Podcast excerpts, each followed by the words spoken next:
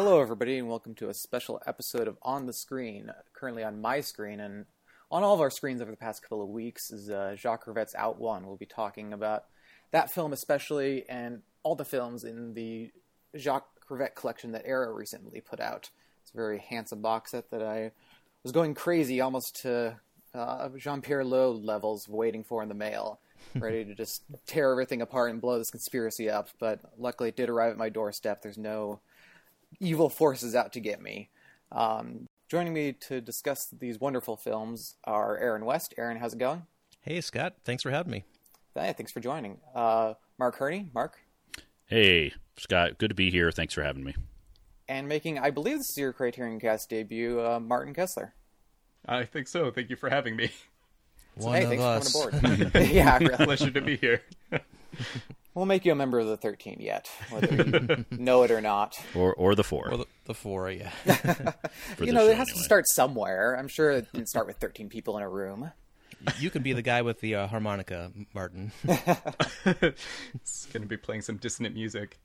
I think i would rather pedaling. be doing a throat singing on the beach, but nice. Teach their own, I guess. That's works. Uh, yeah by way of introduction, I'm sure listeners are relatively familiar with most people on this podcast, but just uh, as a way of getting to know where we're coming from with Rivette, whose films have long been unavailable, and for most of us, I think diving in this box set was kind of a eye-opening experience. Um, but just as a way of getting to know everybody, I want to go around the circle and say the first Rivette film you came across and your favorite theatrical rehearsal exercise in Out One.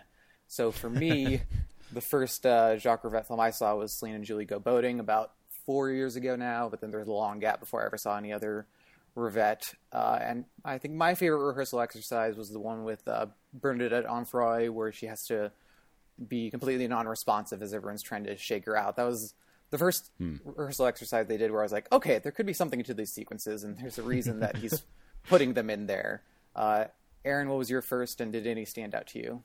Uh, you know, actually, my first was also uh, Celine and Julie, but there's kind of an asterisk there because I was recovering from surgery, and uh, I found out uh, that that's not the best movie to watch when you're uh, on pain meds. Hmm. so I, I, would say my official first one was Le Pont du Nord, uh, which was just a couple years ago, or actually may, may have been within the last year. so, but my let's see, my favorite theatrical sequence, I think the Bonjour when they we're going back and forth with saying uh, hello in different ways.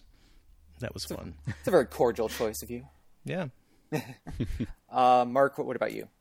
Well, this uh, this whole talking about Rivette thing that you put together, Scott, again, thank you, was my impetus for jumping into Jacques Rivette. Been wanting to do it for a while, and of course, the box set on the horizon. So I actually asked you where I should start, and I took your advice. So I went with Duel uh, which was an eye-opening experience. I think any first Rivette movie is that. And uh, I moved over to Paris Belongs to Us, checking that out, and then watched Out One. And I, I'm going to say, you know, my favorite. I'm a music guy, so I guess the first one that came to mind to me was the where they're practicing some of the musical numbers and then they're screaming. I believe this is uh, with uh, Lily's troupe, if I've got mm-hmm. that right. So yeah, yeah. i am going to go with the screaming good. Yeah, I, I, love that chorus. They they would do, you know, the, the, just the kind of the humming and then the explosion of yeah, uh, yeah, yeah. Uh, Martin, how about yourself? I think uh, maybe I'd half seen Va which was uh, one of his more recent films, but the first one I actually watched all the way through, knowing it was a Rivette film, was uh, Celine and Julie, also, and then quickly went on to uh, Le Pont du Nord. And I, I should probably say I'm the only person here I think who doesn't have the Arrow box set. I actually have the Carlotta one, so maybe we can compare and contrast a bit. Yeah, for uh, sure. Mm-hmm. And uh, I think my favorite theater exercise is probably the same as Aaron's, if only because uh, when I was in university, the film department was right next to the theater department. So, you know, you'd be walking by and seeing uh, acting students doing some of these exercises, saying, uh, the same word over and over again back to each other and sometimes you'd be walking by and saying oh is that a real fight? No it's just uh, just actors. So it felt a little bit uncanny seeing that in out one. Yeah i think anyone who spends some time around uh, theatrical troupes or theatrical environments will recognize at least something from these the kind of strangeness of the way people relate in those environments. Uh, strangeness and, and warmth I, I find. Mm-hmm. Uh, so I, I don't really know how to introduce out one as a as a film to say what it's uh, about. I have a I have a sense of the central narrative. I think it's telling, um, but it's you know kind of loosely about an investigation of a possible conspiracy. And listeners, we should say we're we're going to spoil this film pretty intensively because there's really no way you can talk about it without even getting to the like the halfway point at least. um, so why not go all the way? But the whole film is on Netflix. It's well worth checking out. It's not maybe the ideal first Jacques Rivette film because it is so difficult to get into, and that first episode especially is not the most friendly. Um, but if you can get past that, if you can just kind of let yourself roll with it, it's well worth the final experience. I think for me, I found that uh, sitting on it a couple weeks after revealed so much about it. Uh, whereas watching it, you get kind of caught up in the frustrations of all these theatrical exercises that do go on forever. Um, but I think by the end, I think with most Rivette films, I end up getting pretty bored at some point or another. but by the end, it kind of proves itself, and there's some sort of revelatory experience, even if I can't quite explain it. Um, but for me, this film I felt really a little bit of that uh, that Alfred Hitchcock quote about how um, f- cinema is life with the boring bits cut out. And I, at times, I sort of thought that uh, Out One is uh, life with the boring parts still in. It's sort of a film that attempts to express or capture sort of the complexity, spontaneity, grandeur of uh, life itself, and I, I think that makes it quite a formidable film, at least. Yeah, absolutely. Um, yeah, speaking of that quote, I thought about uh, Jean Luc Godard's process in making Breathless, where he had this like three-hour film that he had to cut down to 90 minutes, and so he is more or less credited with inventing jump cuts purely by cutting out all the boring bits. Yeah, and I loved in the documentary uh, they they were talking about scenes where they were improvising and really not not uh, getting anywhere, um, and they thought they were just boring, like the ones with uh, Sarah and uh, was it um, Pauline, and Yeah. but, and they they made it in the film anyway with them just really sitting around a kitchen table uh, smoking cigarettes. So you know, it's I, I think Rivette just wanted to include everything, everything that they brought. Well, yeah, that might be a good way of getting in the film is just explaining its process, which I wasn't completely aware of when I started watching, and kind of wish I was. But this was essentially an entirely improvised film. You know, Rivette mm-hmm. had a loose scenario that he went for, but allowed the actors to create their own characters. They certainly created all their own dialogue, and so the shooting of it only lasted six weeks, even though it's this 13-hour film, and the shooting ratio was very small. They, you know, they only did a couple of takes at most, and mostly just used the first take of everything and Yep. didn't cut out a whole lot beyond that. I mean, it uh, it reminded me a lot of freeform jazz, this sort of mutating, diverging, tangential thing that kind of works gradually to a, a specific conclusion. You know, you have this sensation that the film is kind of growing and expanding before your eyes as you're watching it. Expanding, yeah, and then sort of, I think by the end, contracting and focusing. I, I think it really, to me, this is what really stood out to me is uh, focusing around Thomas and his experience of trying to, or realizing that so many things in life had passed him by. I think even right at the beginning, the first time we see him on screen, writhing about on the ground and making uh, intelligible noises, uh, unintelligible noises. Um, I think he, even in that scenario, he kind of seemed to me be standing apart from the group, not only because he's older than the rest of them, but there's just something about his demeanor that seems to be like trying to be a part of something that he can't quite access. He never seems as sort of invested. he always seems to be kind of playing at that. Did anyone I- else one of feel my that at the favorite, beginning? uh, well, one of my favorite lines. I, I think there's um, two of the women are saying, "Oh, we're going to go watch a movie," and I, I think it's Thomas who says, "Wait, don't you want to watch us rehearse? Don't you want to watch the theatrical rehearsal? like, why wouldn't you want to watch this?" And of course, they say like, "No," but uh, It's kind of I meta mean, we're we're here watching the theater rehearsal. You're sort of uh, forced to watch it when you're going throughout one. Yeah, I was And, kind of uh, I was thinking about you know what, what Martin said about it being jazz. I mean, you're kind of this this whole story. You're, you're kind of plopped at the uh, in the middle of whatever's been going on with this uh, the secret society, and the the film doesn't really begin and it doesn't really end either.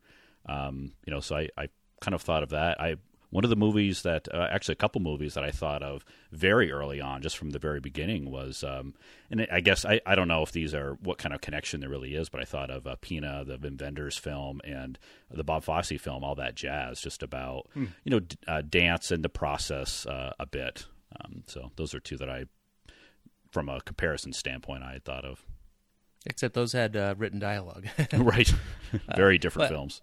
And, and actually with the improvisational if you told somebody that hey there's this 13 hour uh, movie that's 100% improvised i could see people getting turned off by it but i think one of the, uh, the the things that makes out one stand out is it's not i mean there is like a glue that holds it together it's, it's kind of like a like a mad libs that's uh, carefully arranged and um, and I think Right. it's it's worth mentioning uh, Suzanne Schiffman is that her name? She uh, was actually the co-director but she was uh, uh, Francois Truffaut's uh, script girl, and ac- actually she was played by uh, Nathalie Baye and um, Day for Night.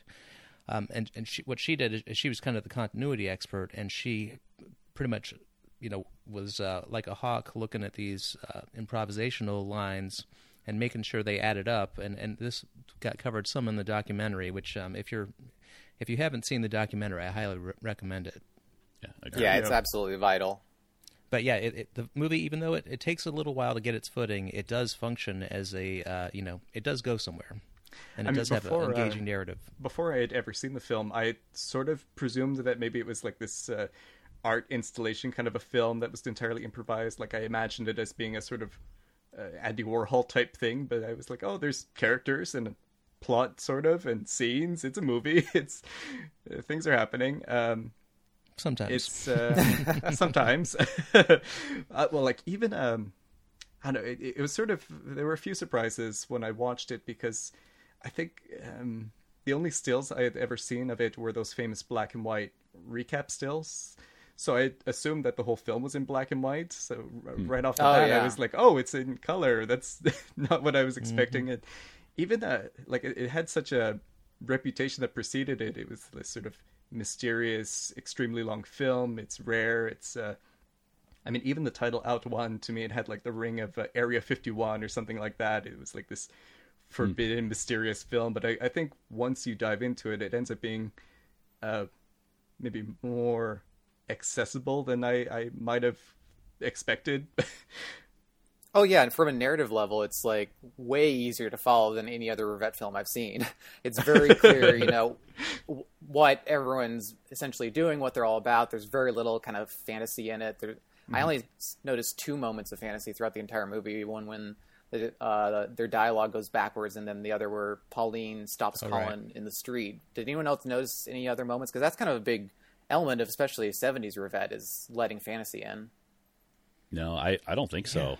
I mean, i mean uh, maybe not fantasy but there's like uh pulpy sort of elements to it I Oh mean, yeah, like, absolutely. uh, It's, there's that's, pulp uh, all over. I mean, um, and we could talk about that a little bit too. Like, I, I think, uh, especially the scene on the rooftop where she has the mask and the pistols. Like right away, I thought, oh, this is like uh, Les Vampires, or this is like Judex, and then I think Rivette confirmed that in the making of documentary. But that made me sort of uh, think about Out One in context of these uh, silent era serials, which are also sort of long form stories, narratives. You know, I, I think like you could watch Les Vampires as like a five hour long film, so it sort of maybe consider Out One a little bit like um, uh, a Nouvelle Vogue serial, something like that. And it really Yeah. is episodic too. I, in fact, I, I love the way they, they use those black and white photos to uh, recap, and I, and I love the little drum score they use at the beginning and uh, and I believe at the end as well. Um, but yeah, it functions. Even though some some episodes are, are more challenging than, than others, especially the first really the first three, I think were the most challenging for me. The latter five, uh, I think, really worked as a, a series. Well, and in every episode, there's uh, like a genuine cliffhanger, which I did not expect at all.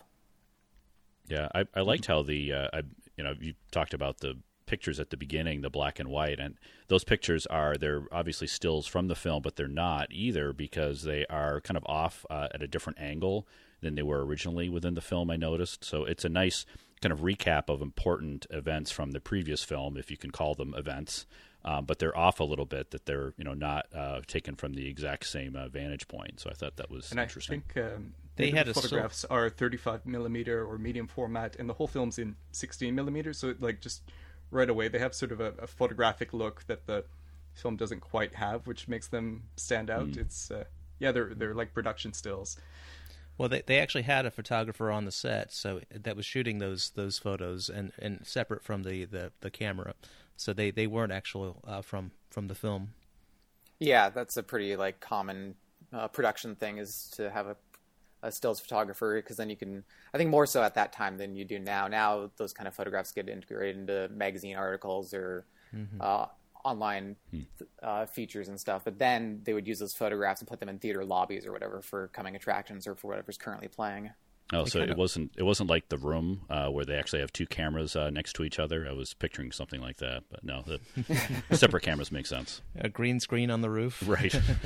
Sorry to bring up the room on a Rivette podcast, but wow, we just went completely downhill, didn't we? as soon as you throw the room in there, uh, all our brains freeze. Um, so yeah, the, the, film kind of loosely tracks these two theatrical troupes uh, rehearsing two different plays. One is Seven Against Thebes, the other is Prometheus Bound, and then these two characters who are investigating them. Uh, Rivette is often, I think, known for doing a lot of films with female protagonists, but this film, to me, I think had, I, I think the three main characters you could kind of say Lily is a part of them too, but I think she's so distanced from so much of it. So to me, the three main characters are Thomas, Colin, and uh, Frederic. Frederic. Um, right. So that kind of tilted towards a male perspective, even though there are so many female characters in it. Uh, did that stand out to anybody, or does this seem like a particularly male film as compared to his other films? Hmm. I would say that uh, th- that Colin was the the driver of the plot through his investigations. You know, once he uh, drops the harmonica. But I, I think that the, the actual, at least for me, the most engaging was Frederic, uh, Juliette Berto. Uh, I just thought that all of her scenes were, were fascinating and, and really um, the most entertaining to watch.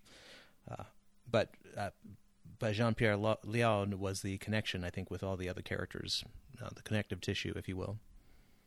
Yeah, it really seemed like a, a just a, a, really you know big. Well, I shouldn't say big cast, but really a conglomerate of the of the cast because you had you know characters kind of flitting in and out, and you know Pauline, uh, also known as Emily, was kind of a mother character. You saw her her kids at one point uh, during the film, and she, you know, I almost pictured like she was uh, a queen, uh, so to speak. After you know watching du- uh, Duel, kind of brought that into it a little bit. So I, I think it was uh, really a, a, mix of, of all the characters. I didn't really see it uh, dominated by any, but would agree with Aaron that you know really was Colin that uh, you know drove the the plot. It, it, was nice to see some kids in there too. I, I liked the kind of meta moment of I, there was at one point in the film I saw you could actually see the shadow of the camera, and you know this being improvised. The there's a there's a point where. Uh, the the dog is looking at its food. We're we're looking at whatever's you know going on on the screen at Pauline's um, house, and then the one of the the child, one of the kids, is looking at the camera, and mm-hmm. you know, just kind of watching the camera crew and what's going on. So it's a bit of a mm-hmm. you know more meta moment there. That scene had probably the greatest moment of tension where I was sure they're going to just kill that turtle by crushing it in some fashion. oh yes. well, uh, there were quite a few scenes. They almost felt like something from a horror film between like the very long, quiet takes that are stationary to the sort of moving camera work. Like it's. Uh, you get quite a thick tension in this film. It's uh, I think like a big part of that's maybe the lack of soundtrack too. All the music is uh, diegetic, but mm. just um, I know the 60 millimeter combined with the sort of fluid, spontaneous camera work. It, it's like not totally different from uh, Texas Chainsaw Massacre or something like that. Maybe I, I thought anyway. And I think it's worth mentioning that the camera work itself was also sort of improvised, and that that's one thing that really mm. sh- uh, sh- sh- show uh, shine through uh, from the documentary is that, uh, uh, and I forget the gentleman's name, George was it? Uh, he kind of had carte blanche to just film whatever he wanted, and and it was all used. So.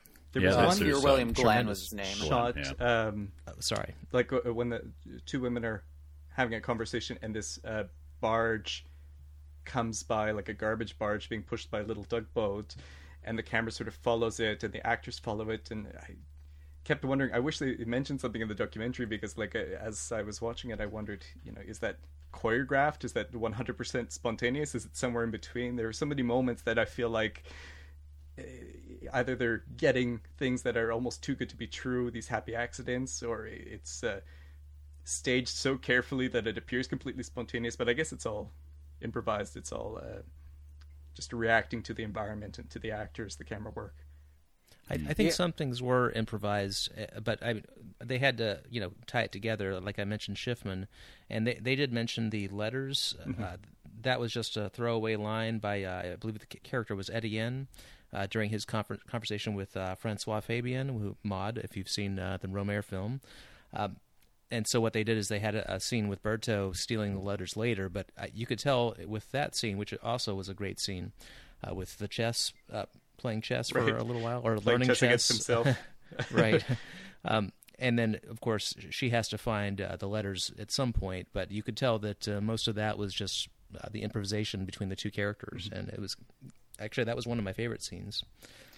I did yeah, like I mean, this idea mentioned... of uh, playing chess against yourself, and uh, the acting exercises are sort of like acting against yourself at times, and mm-hmm. even the mm-hmm. film it sort of feels almost like this uh, sort of self-reflective exercise in hmm. spontaneous cinematic creation, maybe. So I don't know. Uh, sorry, I was uh, off topic, but no, everything's on topic with that one.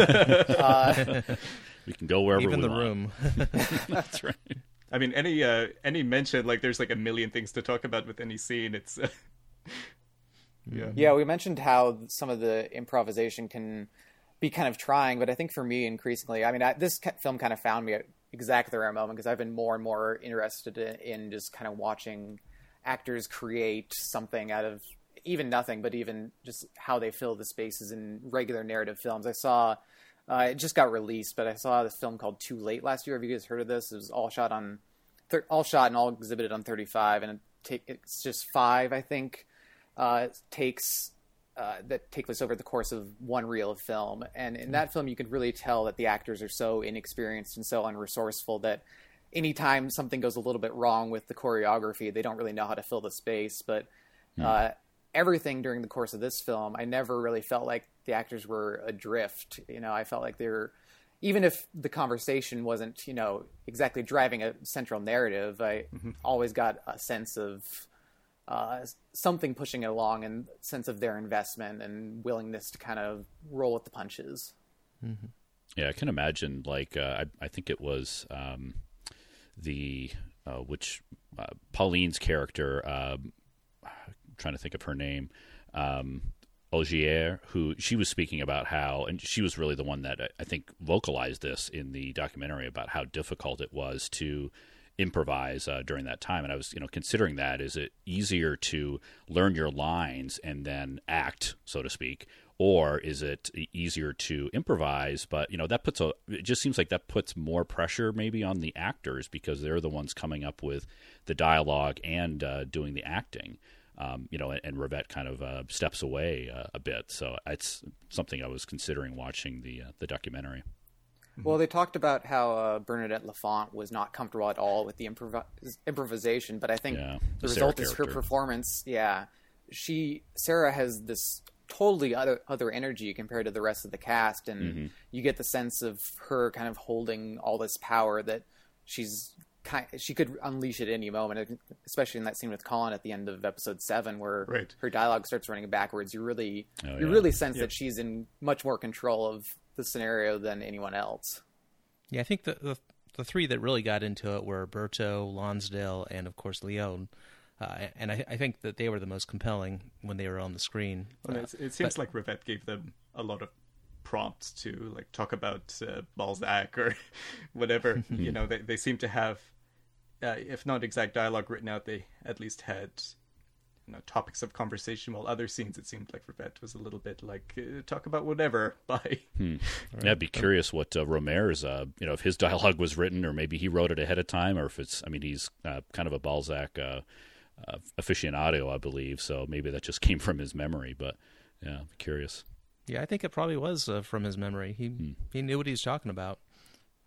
Yeah, from everything I read, that was kind of my impression. Is that Rivette cast him specifically because he knew that he could say anything that him. he was asked about uh, Balzac. Yeah, I mean, apparently I he was the only uh, one that knew about Balzac. well, yeah, yeah. I, I, haven't read Balzac, so I felt a little bit in the dark or I felt like some of the references were maybe going over my head. And then while watching it, kind of occurred to me like maybe the, the character hasn't read Balzac. He's just uh, posturing.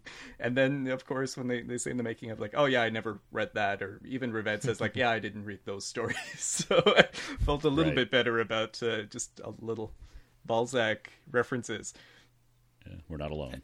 and Colin would just kind of fixate on uh, you know uh, little bits, uh, you know, like a line or two from Balzac. So I, who knows if the actor read the whole thing or really comprehended it, or if he really needed to. There is a, in addition to Balzac, I think there's kind of a real sense of French history kind of permeating throughout this. I've been listening to this podcast series uh, about the French Revolution, and listening to that, there's so many like secret societies that pop up during that time, hmm. and hmm. there's kind of this whole era of paranoia surrounding in the time of the revolution, and I think in some ways that's carried through into this movie. You know, there's obviously the secret society of the Thirteen, and then the sense Colin has that there's these larger forces controlling his life and controlling all of French society. I think there's something. I mean, I'm not, you know, an expert on French culture or anything, but I, I think uh, maybe it was Rivette even in the documentary mentioned that he's found Balzac to be the most French of all writers, and mm-hmm. I think this is a more so than a lot of other films in the French New Wave. I think this is much more engaged with French specifically culture. Yeah, and I, I think you can't really uh, talk about it without addressing uh, May uh, in May '68.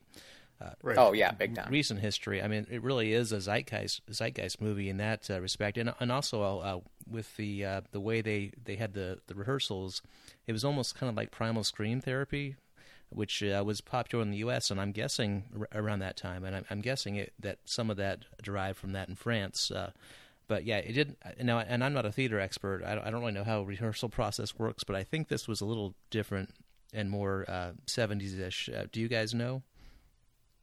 I mean, I th- a lot of these kind of exercises certainly are in play. I mean, even in my high school theater group, there would be kind of these theater games you play, and they're kind of guided exercises that are really just about getting people more comfortable physically and emotionally with one another in a concentrated time period. To this extent?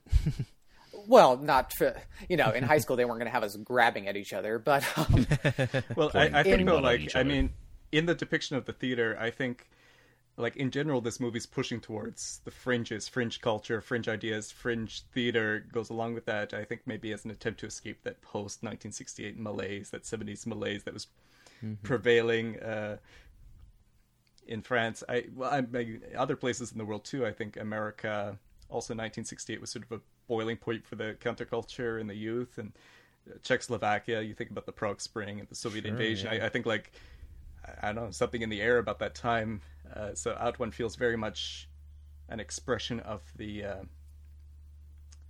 what's next, what what's now. we have to go outwards.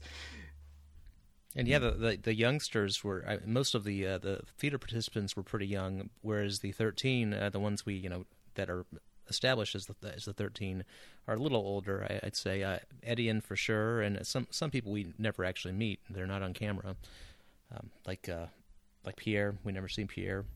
Igor too, which kept throwing me off. I kept because I couldn't yeah, keep track I, of any of the characters' some names. Some of them were characters like that showed episodes. up later in the film because there's some characters I'm not always sure at first who they're supposed to be. Like, uh, I mean, near the end, there's like the, the Marlon Brando look-alike introduced, and I was like, is yeah. he supposed to be uh, someone that I should know? Um, you don't want to know him. No, no. a little angry. I mean, that's a very uncomfortable sequence. It, goes on very, very long. The uh, beating. Yeah, I kept expecting yeah. the, the the characters to kind of flitter. I I thought we might see Igor and um, Pierre at some point and actually have them be one of the, the other actors, like Colin suddenly shows up and is is Pierre or mm-hmm. something. But I mean, mm. no. I mean, if if I was gonna if ever make a top five, you know, unseen characters, I could certainly you know put the those two characters on, on a list like that. It's uh, it's interesting. I I think too. I mean, I was I was thinking of. Um, you know the small uh, or kind of the larger scope of this with the secret society, but there's also kind of the small scope where it, it almost seemed like one of the troops, like Thomas's, might be uh, actually rehearsing underneath uh, her, you know, kind of cafe there. Because uh, there's a, a, moment when I think it's Sarah actually walks out of the basement, and you don't really know where that scene kind of plays. So it kind of plays with that, you know, small secret society, grand plans, um, you know uh, apocalyptic, what's bubbling uh, under the surface kind of ideas for sure. And they're developing, uh, you know, Aeschylus and uh, uh what was uh, who was the uh, was it Sophocles that did Thebes? Uh, I thought they were both Yeah, I Aeschylus. thought Aeschylus Oh, did they, both. they but- were. They were. I'm sorry. much of the film kind of takes place in these rehearsal sequences, but I think the film, for a lot of people, really starts to pop once it starts exploring the city and getting out to the coast a lot more. Uh, Rivette's films is almost entirely, I mean, most of the films of his I've seen take place in Paris, and I think he gets at a sense of the city in a different way than Godard, who's for whom Paris was almost kind of like a playground, or uh, Rohmer or Truffaut, which was Paris was like a workplace. Uh, for Rivette, I feel like Paris was kind of an outgrowth of this artistic movement, and even the spots where you can see kind of the more industrial areas, they all kind of feel uh, like theatrical environments to me. You could say that about Paris Belongs to Us and Le Pont du Nord as well. Oh, big Uh, time. very Parisian films, and, and he's not he's not afraid to show the, the, the, the magnificence of the city, the Eiffel Tower. Uh, I I remember that there's a quote. Uh, it might have been Godard uh, that said that the he would eat breakfast every day in the Eiffel Tower because that was the only place in the city he couldn't see that monstrosity. yeah. I mean, there's so many shots of the skyline, and in his uh, previous film L'Amour fou, uh, Rivette like also has a sort of similar ways of photographing the city and of getting outside, and uh, I think it comes up again in some of his later films, like uh, Celine and Julie. It's more about getting away from uh, the city, or uh, Le Pont du Nord. Also, it's uh, you think of the way there's like similar scenes with the maps and we're going to go exploring and go into these uh, sort of unexpected backdrops to have these um, scenes play out. Yeah, you see a lot of uh, in, in the you know the you see the maps where they're kind of they're looking for uh, what is it Renaud and they're kind of separating the city into these what they're calling uh, gates, uh, which is really like looks like uh, subway uh, entrances. Um, you know that that are the gates, and I, I thought it was he had a really nice use of didn't use this throughout, but uh, use of sound because you had the you had the noise of the city, the outside world. You would just cut between you know the cars on the street. Uh, that was very loud, juxtaposed with a quiet um, kind of community and, and reading of the troupe. And of course, sometimes the troupe was a little loud too, but um, it was a interesting uh, kind of uh, juxt- juxtaposition, I think, uh, between those two. And he would, you know, some, sometimes fast cutting, sometimes longer uh, scenes between the two. And you even got a, a sense of there was one point where I think these were like garbage trucks uh, or mail, probably mail trucks, these green trucks that almost reminded of a, uh, you know, maybe military vehicles going throughout the city. Um, you know, just kind of uh, thought of it that way. So really interesting use of sound, diegetic, you know, sounds as you mentioned. I even noted uh, the only time where it wasn't really music, but you heard water, uh, where it uh, obviously, you know, Rivette had added that to the soundtrack uh, when one of the uh, the scenes was actually uh, playing like it was underwater. So just a you know difference there. Yeah, and that scene where they're all separating, uh, looking for Renaud, there's a sense that they feel that they can somehow conquer or contain the city by going to the end of its subway lines, only to find that you know, or well, not they don't even vocalize this, but the, we're left to gather that there's no way that they can account for everything going on in the city. Yeah. And the final shot is uh, I, I forget the name of the the character, but she's still out there in the city, uh, just hypnotized by a statue. Yeah, that sh- final shot is such a kind of like fuck you to everybody who thought they kind of had this figured out because it ends with this such an emotional scene and you know gazing towards the sunset and then nope we're back to Paris and then Yep. cut to black. I mean, it's funny too, though. He changed the ending for um, the the condensed cut Spectre. Uh, Did you have uh, maybe a different take on Spectre? Since like in some ways it does feel like its own film. It does feel like uh, apart from Noli me tangere. It's it's like a not just a shortened version, and that things are changed, scenes are intercut. Uh, do you think he's maybe making a different point with the two cuts of the film, or are they, you know, can can you just substitute one for the other? Oh, I don't think you can substitute No. one for the other at all.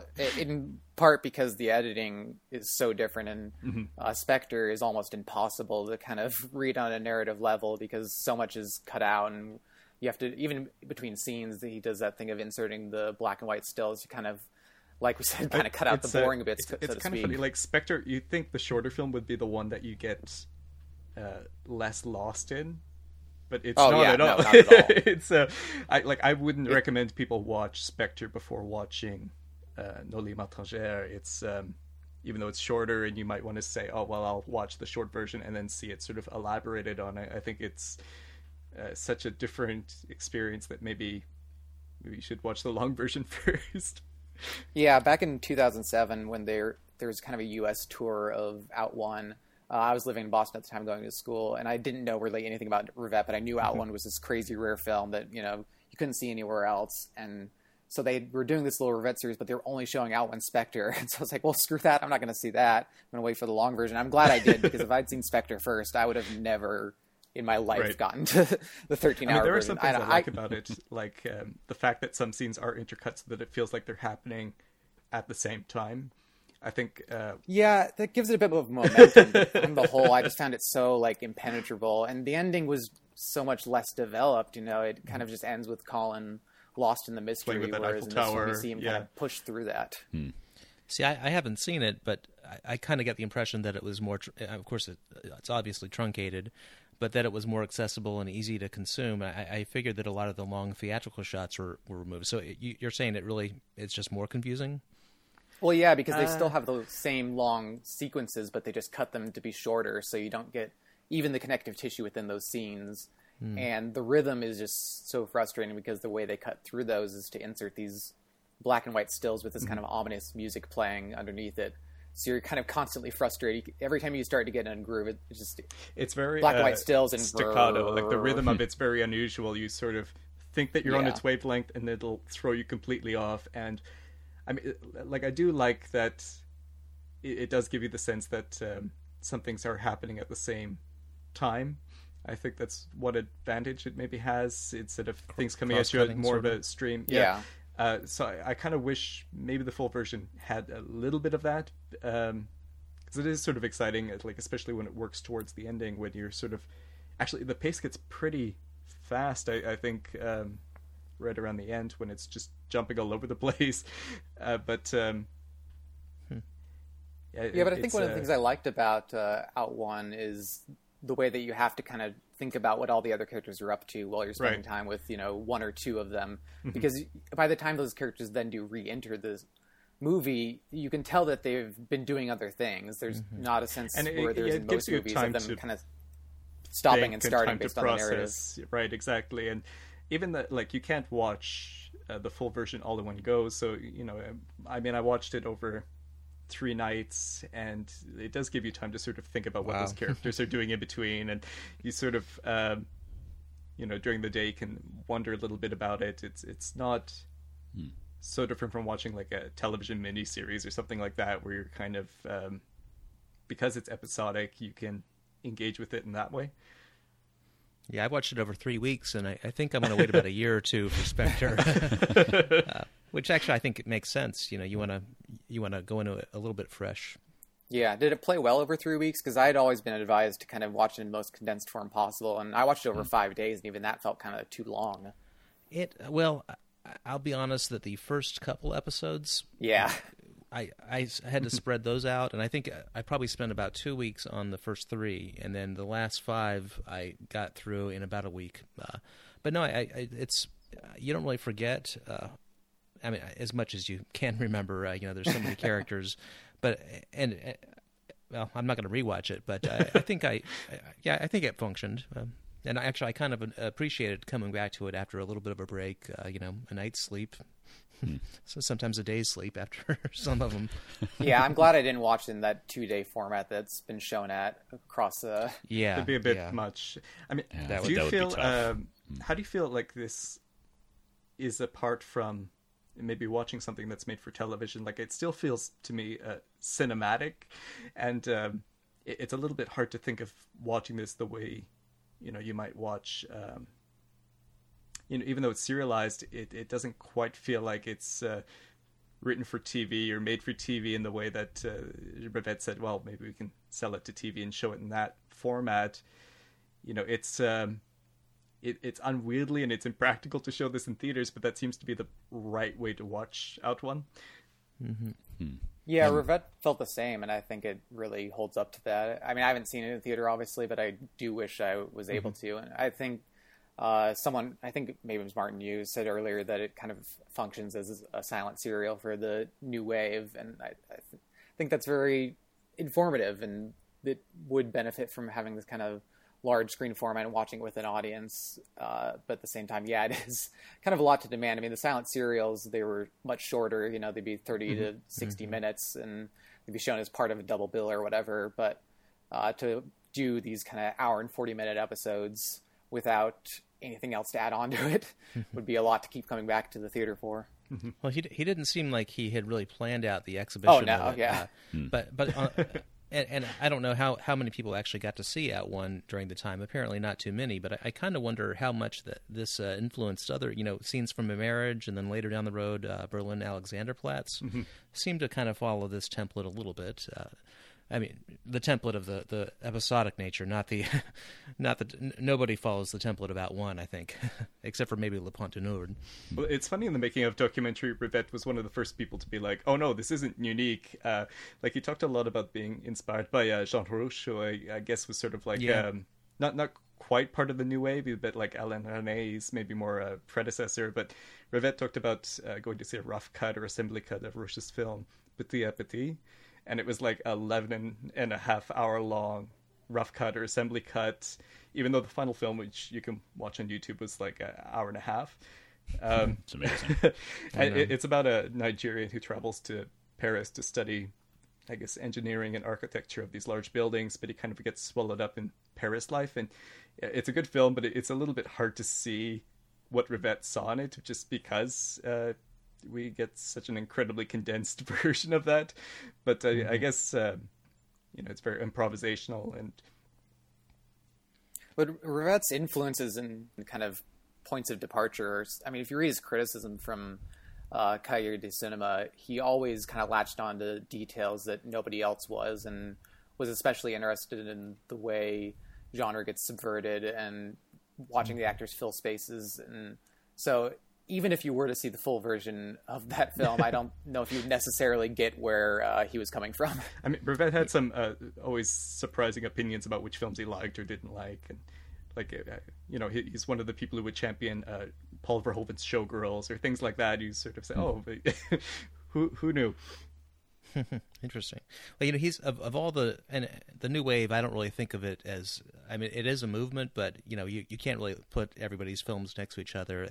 There, there's really not a not a trend you can. Uh, you know, like Truffaut and Godard are very different. Resnais and Rivette, Rohmer, Rohmer, very different. But R- Rivette seems especially to be the outlier uh, in, in that he he was really doing his own thing. He really didn't care about. Uh, I mean, obviously he wanted to be seen, but he he wasn't thinking about commercial success. Uh, he was really just thinking about expressing his art. Uh, not that the others weren't, but I think he was just going a little further than anybody else. And actually, he probably was le- less successful as a result. I mean, do you think that's partly why he was never really popular in North America? Yeah. yeah, I mean, like there are some similarities you can see. You know, if you watch um, yeah, Pierrot Le Fou, you can say, oh, I can tell that like yeah. these were all going on at once. That uh, you know, there's a lot of talk about Balzac and unusual editing, but you're right that he does feel very much outside of. Uh, you know, eh, there were certain conventions that came out of that new wave, but he does feel mm-hmm. like somebody who, um, you know, marched to the beat of his own uh, discordant drum. So and you could say that Resnais did as well, uh, but in a different, very different way. Uh, I'd say Resnais was closer to the the actual, you know, to, to, somebody like Godard than Rivette. I'd say Rivette was pretty far out there, actually. Uh, I don't. What do you think, Scott? Hmm. I'd actually put Rivette kind of closer to Rohmer. I think they're both more invested in literature than the rest of the new wave. Hmm. Uh, comparisons have been made between Out One and kind of a novel, and yeah. I think that's easy to do with any film this long. But hmm. I think it's structure too of having all these different threads that don't seem to be related but are, and which go off in different directions that don't necessarily relate to a main plot, and then which ends with this sort of like grand expression that's telling but doesn't explain everything. And there's a lot about it. I think that's pretty novelistic. And they're very uh, talky. Yeah. Rohmer's films and yes. The best films tend to be very talky. And as somebody who uh, you know, reading that many uh, subtitles whose uh, first language is in English, it can be a little bit exhausting sometimes for either filmmaker. Rohmer, though, it seems like it's a, a, they're a lot more structured. You know, there's Oh, a, a plot sure. narrative. Yeah. Uh, that, so I, I, I almost see him as more contained and, and more. I don't want to say ordinary, but more uh, more accessible than a lot of you know even some Godard and uh, definitely Resnais and Rivette. Yeah, I mean, I would I would say I certainly wouldn't if someone was looking for an entry point to the French New Wave. I would certainly not, you know, suggest Jacques Rivette. I mean, he- he's certainly, Oh no. you know, it's he, he's someone you want maybe to come you should to start once with you're Jacques and, Jacques Rivette and say, "Oh, get the hard part out of the way. The rest is just uh, right. No, that's a good point. you know, after out one, everything should seem like a breeze, right? Right. Yeah, Yeah, they'll just never a- come back. The, the sheer length. They'll and- never see 400 blows. which also features Balzac, if I remember. But yeah, oh yeah, Yeah, it's it's. I mean, just the the combination of you know the theatricality. Uh, I I think there's certainly an air of well, the, you know, the sheer length of, of his films uh, at this point, and he he does. I, it just feels like he has a kind of an existential uh, feel to his film, which is something I, I always latch on to myself. So I I'm starting to come around to him. You know, he's I'm still kind of new to it, and I, I should really take to that. So looking forward to seeing more. But he's you know he even has some some uh, religious. I mean, he he talked about uh, um, some religious aspects during the documentary, so he's not uh, shunning that either. So there's certainly you know that that comes into play uh, I like with him. Uh, what he said at the very end. You know, fade to black or crossfade if you believe in an afterlife. That's that it. Yeah, yeah. it was very nice.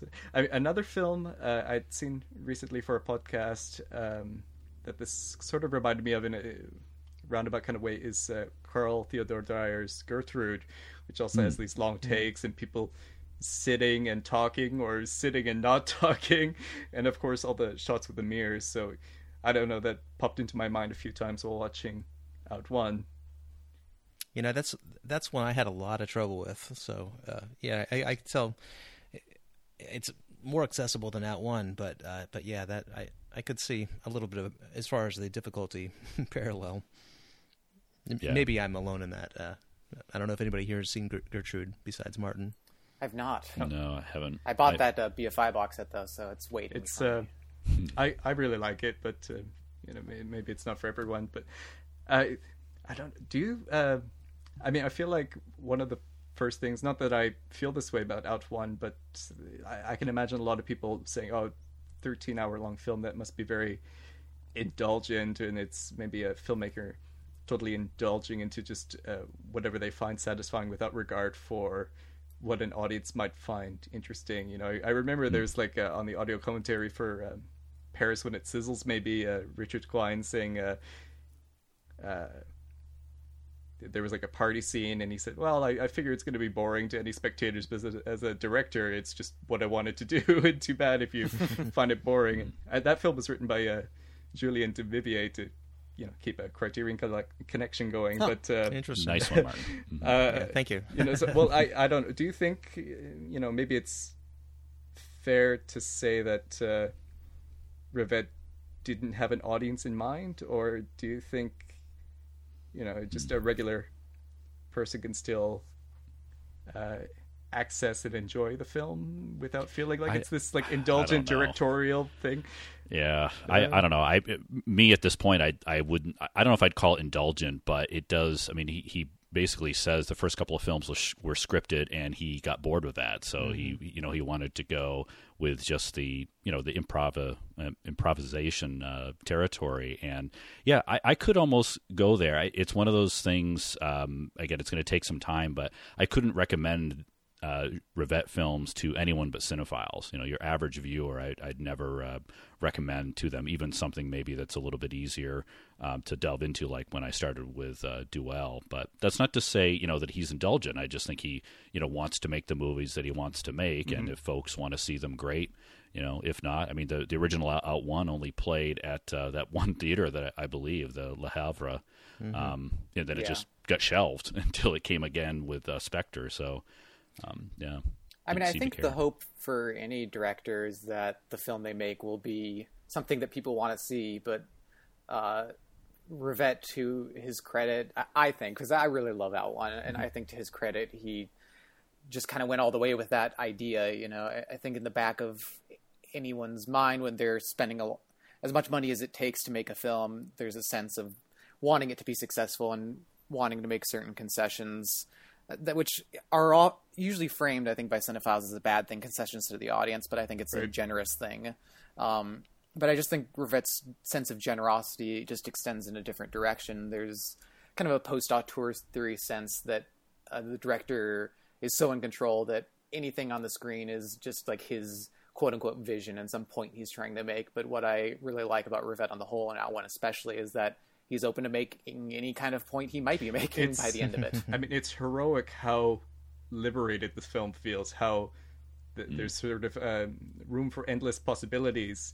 And I, I, think, like, for people who love very plotty films, I mean, we talked a little bit about the pulp connections, people who love. Uh, and uh, soaking up details and trying to fit things together and love sort of these puzzle type movies. It's like an endlessly rich experience if you enjoy that. Maybe uh, I mean, the the theater stuff might not be as much for a person like that, but I, I could see somebody who loves, uh, you know, for instance, uh, you know, David Fincher's Zodiac, and wishes there was like a, you know, thirteen hour long version of that film. Uh, who can't get enough of that? Enjoying out one, maybe. Mm-hmm. yeah, I, sure. I, and I think there is, uh, so, you know, going back to May of '68, I, I, think that you can see the the, the free spirited uh, liberation in the actors as well, and I think that's part of its charm and its appeal and that you, you can tell that they really just enjoyed expressing themselves creatively and mm-hmm. knowing that Rivette really didn't obstruct that and actually encouraged it I think uh, I, I, think makes me like the film more that said when I was watching it, uh, my wife was around a lot of times, and I got some really weird looks. Imagine she was. I definitely had to throw taste. on headphones for some of the uh, auditory portions. Yes, I mean it kind of gets back to the title, like Rivette said. Um, you know, he didn't right. want to be fashionable what was in. He wanted to be out. Like in the film when they say oh indian scarves are in this year everyone's wearing one. Like mm-hmm. he didn't want to be that. He wanted to be not in but out which i, I guess is partly where the title came from. So he is somebody who's not interested in what's trendy or fashionable or what's uh, maybe broadly appealing. He's in pursuit of his own um, aesthetic or his own artistic ideals i guess yeah, it could make yeah. him the most uh, the most new wavy of the new wave directors, if you want to think of it that way. You know that that he is so so far outside and really uh, you know the potential of, of, changing cinema. And he said in the interview that uh, he made the film just so it would exist. So and it does. Yeah. And it, you know he, he, he didn't see it, it for twenty it's... years. yeah, me too. Well, and conversely, even though he didn't want to be, you know, what's in or hip, I think this is one of the few new wave films that just kind of uh, lets us see into what exactly it was it was like at the time. You know, I mean, Godard was very politically topical, but I think kind of forcefully so. Even though I love Godard, right. but um, with this film, you just get a sense of how people hung out with each other, how, what clothes they were wearing, or mm-hmm. just kind of the sense of the times outside of any uh, anything imposed in the early scenes before there's even any sense of a plot. It's mm-hmm. just kind of life on the street. Oh, this is early '70s. If there's if you're ever, ever going to see it in France, mm. this is it. This is this is life. Yeah, I was curious. I mean, I, I, don't think we've mentioned the mirrors at all, and it, it's hard not to talk about this film without. And I, I did find it. You know, of course, there are a lot of mirror shots. There's the you know iconic one of um, of Pauline, of course, that uh, goes on right. forever. And I thought it was interesting how we never, getting into the documentary, we never see Rivette in a mirror. Um, you know, we just see him uh, as he is. I almost thought we'd see something like that because the the interview um, with uh, Ogier is is through a mirror too, which I thought was a nice touch. You know, getting uh, seeing her that many years later in the documentary, but yeah, it's certainly. Uh, I, I, don't know if it's reflective, self-reflective, uh, or you know, really what he's uh, looking towards in the mirrors.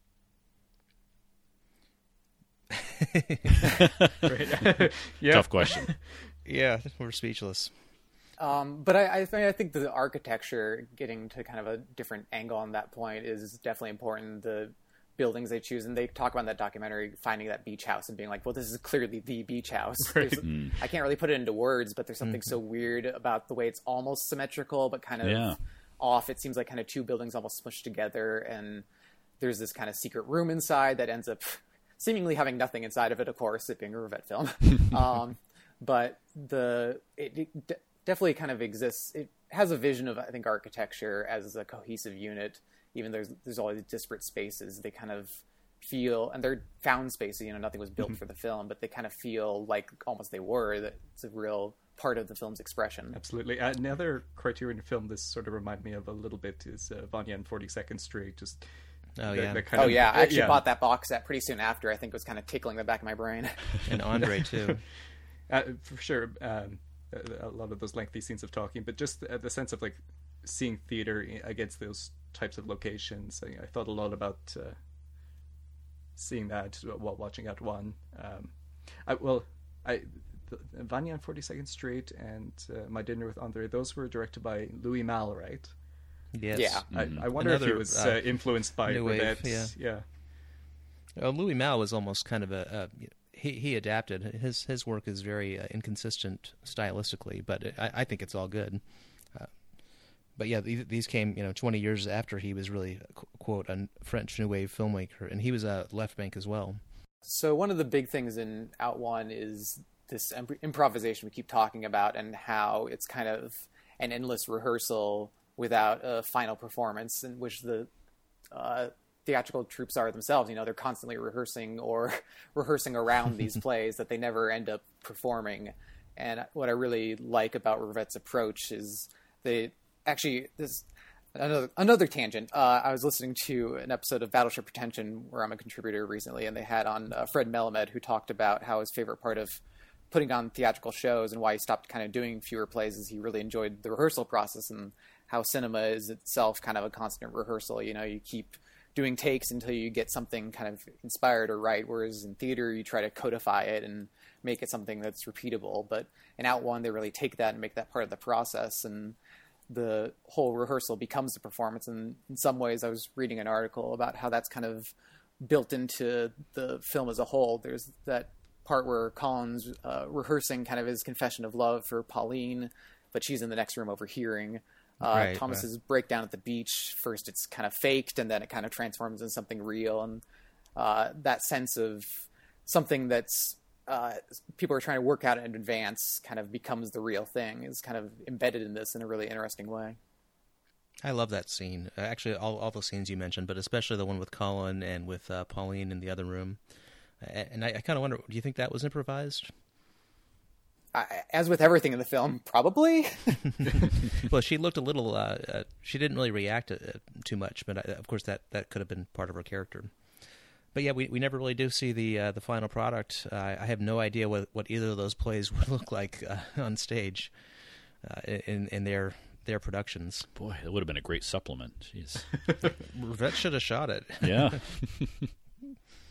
I was thinking too, like the idea of playing make believe on an epic scale. Like a lot of the scenes, uh, like I'm not sure if it's quite the Brechtian effect, maybe, but like you do get sometimes the theatrical qualities giving you this extra distance that allows some of the emotional moments to hit harder. Like um, the death scene on the rooftop, we, they mention how it is sort of the, the blood is phony. Everything about it is sort of phony, but it's quite an emotional scene. Or uh, even at the very end, when uh, you have Thomas playing dead, and like uh, there's something very powerful about that. It's uh, playing, it's make believing, but when he gets up, they hug him, and he cries and laughs, and you know it has that uh, all the world's a stage sort of quality to it. It sort of foreshadows too. Yeah, they, they they talked about this being a um, really just a bunch of kids putting this um, this play on and you know being part of this group and you know it's it's on one hand it feels like a sophisticated sophisticated group that's really trying to enact change but on the other hand i mean i don't know about you guys but when i was a kid i, I had secret societies with my friends of you know we were trying to enact change within our school or within our block in our neighborhood so you know it's kind of uh, interesting there And I mean, in All right, Jean interviews, Vigo. Rivette comes across as somebody who's very, um, like Rivette, he's very high energy. He's very obviously uh, smart, intellectual, but he's also very playful, very coy. Like you can see how this film's a reflection or extension of his personality. The playfulness mixed with this, uh, you know, people who talk about Balzac. Yeah, other directors uh, in in their interviews, I think they're a lot more serious about their work. And and I'm not saying that the Rivette was not serious, but he does he does have that playful nature and uh, and and seems to enjoy it. You know, that creative element uh, a lot more than what I've seen. You know, say for instance, Godard talking about his work. Sometimes it's like watching dental surgery. Which is funny because Godard was much more of a self promoter and kind of got this idea of his persona out there, whereas Rivette, mm-hmm. it wasn't until Celine and Julie that he really get, became a promotional force in his own films. Yeah, and Godard, of course, was in Paris Belong to, Belongs to Us. So yeah. yeah. Yep. It's always funny seeing young Godard pop up in those. I know. yeah, he's also in um, uh, Cleo from Five to Seven and a few others, right? He's mm-hmm. sort of pops up. He was uh, like even more than a director. Sometimes you feel like Godard is a personality. Oh yeah, big time. yeah, yeah. It was interesting. I mean, th- thinking of the the French New Wave, I felt like there was only one scene in maybe this entire film that felt like another French New Wave film. Uh, maybe if you're going to compare it, of course, I, I, guess maybe thinking of Godard, but there's um, there's an extreme long shot, very well composed, of uh, Frédérique and Renaud in a meadow. Tiens, bonjour. Comment vous vous appelez Renaud. Et vous Moi Moi, je m'appelle Chlorade. C'est bizarre. Je croirais dans un roman de KPDP. And then um, they they call Frédérique calls herself Claire. Uh, you know, very French New Wave kind of moment there, I think. And then Renaud suggests that they start again. Frédérique then looks at the camera, calling um, it a cloak and dagger story. So kind of, you know, mm-hmm. a, a, little bit more um, self-reflexive there. Again, that just felt like more of a, you know, New Wave moment than maybe yeah, his that, other.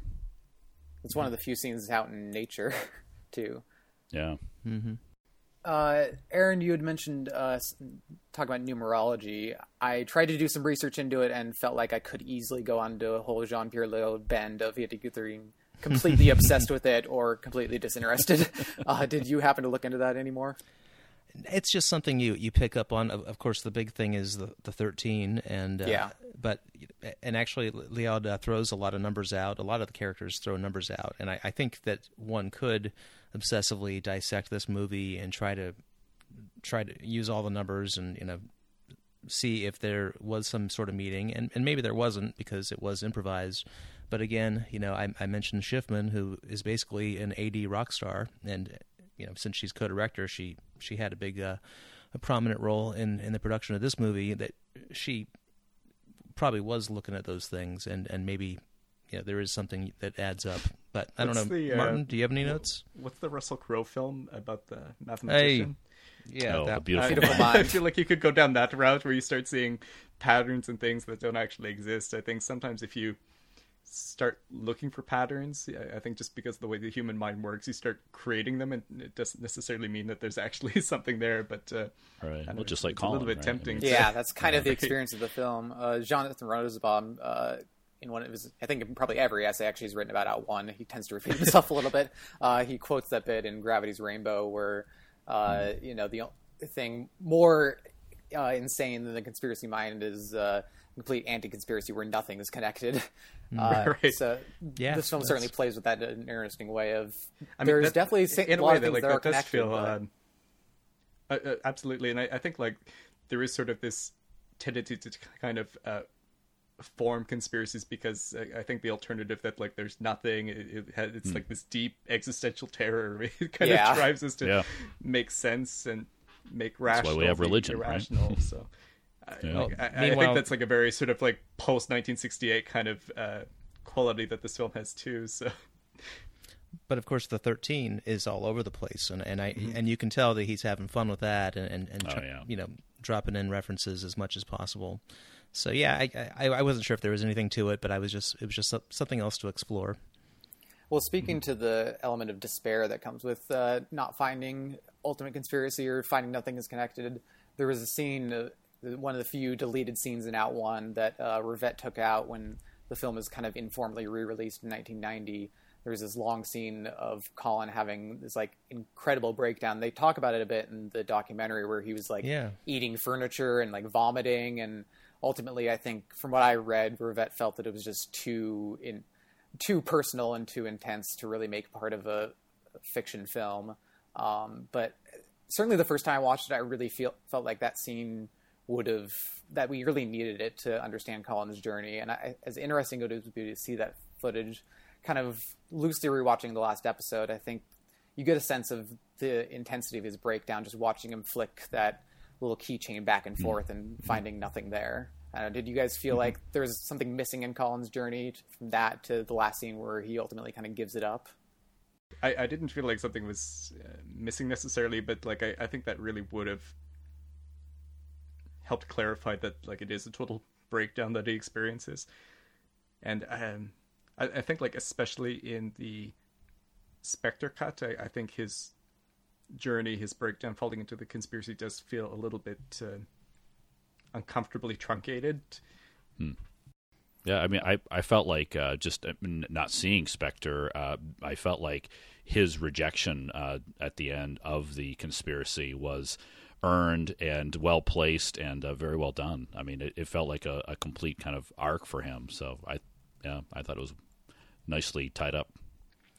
And I, I think the the sequence where he's walking through the street and he's repeating the same um, the same phrase, and I, I didn't write down the phrase, but it was from Balzac. ont formé un étrange équipage.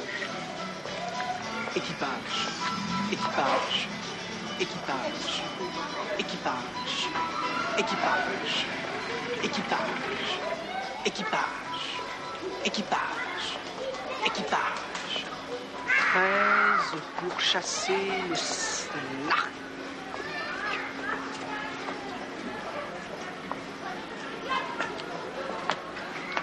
pour chasser le snark. Il n'aurait rencontré le.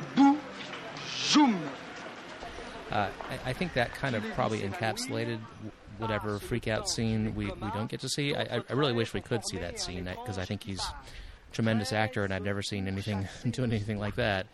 But um, but yeah, I, I can understand why they'd cut it out. I, I think you did you do get his sense of obsession and despair and frustration.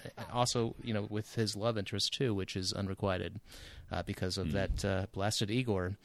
But Darn Igor. so no, I, do, do you know if that scene is anywhere that we can see, or is it gone forever?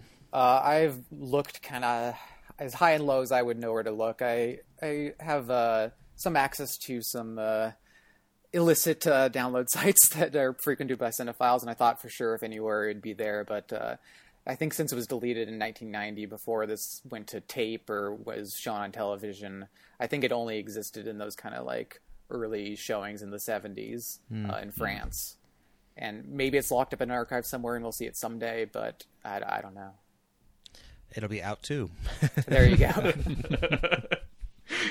One scene. Out to the reoutening. well, I've gotten to everything on my notes. Martin, I know you have volumes of notes, but is there anything that kind of stood out to you that we haven't gotten to yet? No, I, I think we covered it. Uh, my mind's starting starting to wander a little bit. Just, uh, I mean, there's That'll like happen. a lot That's of notes point, of right?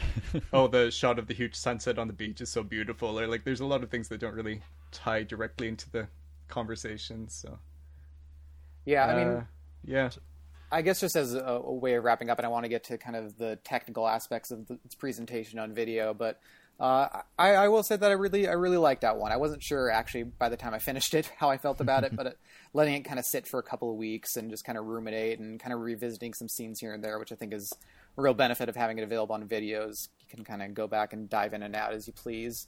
Um, I would actually be down to rewatch this again if I had 13 hours at my disposal. uh, I, I That's the tough really was kind of invigorated by it. Did you guys kind of, after all this build up to Out One, after years of it being locked away and kind of finally emerging, how did you guys feel about it on a personal level? What do you think, Karen? Uh, well, I think I, I did. I appreciate it. I respect it, and I, I'd say I like it. Now, it's it is a challenging film. Like like we said, I would never recommend it to anybody other than a cinephile, and I would not recommend it as anybody's first French, New Wave film or French or uh, Rivette film. Uh, yeah, I think the grand sum of total of its parts, I, I did like it. If I were probably to put a rating on it, I boy, I don't even know if I could, but somewhere in the seven to eight range. Uh, however, it it is tough, and, uh, and I, I joked with Mark when I was uh, when I was preparing for it that I had a Rivette hangover during uh, parts one and two, and I, I really did. I was I, the, while I was watching those first two parts, I was like tired all the time, like chronic fatigue, which I got over by the time I got to the end. Um, but so but I am glad I watched it, and I, and I will watch Spectre, and I think I'll enjoy it, mm-hmm. and uh, and also the, the remainder of his work. Uh, and in fact, I think it actually it makes more sense con- connecting his early work with his later work, and I think I'll appreciate that more having seen this. Hmm. Yeah, that's a good point. Yeah, I I, I felt kind of like uh, I, I felt like Aaron uh, too with you know the I found that as I was watching some of the early episodes, I was watching them at night, and that just was not oh, a yeah. good idea. So I, I, actually I started binging on Rivette to you know really fit it in for our, our, our initial scheduled date, which worked better. I actually had a, a week off, so I had some time I can kind of you know push together. But i don't know it, it, that was almost too much too in that I, I think i would kind of like to, to space it out a little bit be you know because it is so much to take in at least the first time uh, then maybe you know see it again on the big screen a second time. I, I think I could do that in you know a couple of days. But yeah, I mean, and I think you suggested this too, Scott, that it does enrich the farther you are away from it, and I just feel like that is so much the case with so many films that are considered you know cinephile uh, gems, and that they are uh, better the more you consider them. And you know, going through that documentary, I mean, I, I, wish I'd known a little more about the film going in. I think it would have enriched it going in. But after, you know, learning, uh, I just, like Martin said, I just have so many notes and thoughts. Um, some of them kind of half formed, and that's that's a good sign. That means I've engaged and and uh, thinking about the film. So yeah, it'll be a while till I revisit the, the full thing, but certainly do want to catch Spectre in the next you know year or two. I have only one note, and it was WTF. Pretty much well, um, encapsulates it. Yeah, like I think even just, I should say I, I watched it uh, once right away when the uh, box set arrived, and then I watched it a second time in anticipation of this uh, podcast. And I'm probably going to watch it, maybe not right away, but in the near future. I, I just after listening to uh, this discussion, it's made me want to revisit and examine certain mm. things. And like I think I can't stress enough how miraculous it is that this uh, film is widely available. Like I'm I'm a co-producer on the Flixwise podcast where its host Lady P is going through the sight and sound list, the top 250 films, watching every one. And I, I think like I specifically said. Uh, when I first started, uh, what are you going to do when you get to Out One? Like you'll never see that, but here it is. It's it's a mm. miracle. It really, really is. So it is on the sight and sound list. Uh, absolutely. I don't know who voted for it, but I don't know, maybe Jonathan Rosenbaum or I think he did. submitted all the votes. That makes sense. Uh, no, it's I, just I all after, out one. A lot of people like it. Yeah, after 1990, and especially after his tour again in 2007, it kind of uh, was enough in the conversation amongst dedicated cinephiles who lived in the right cities mm-hmm. for it to be shown, and who are the types to vote on the sound list. I mean, The Puppet Master is on there. That's another film that isn't available anywhere else aside from being able to see it on a screen.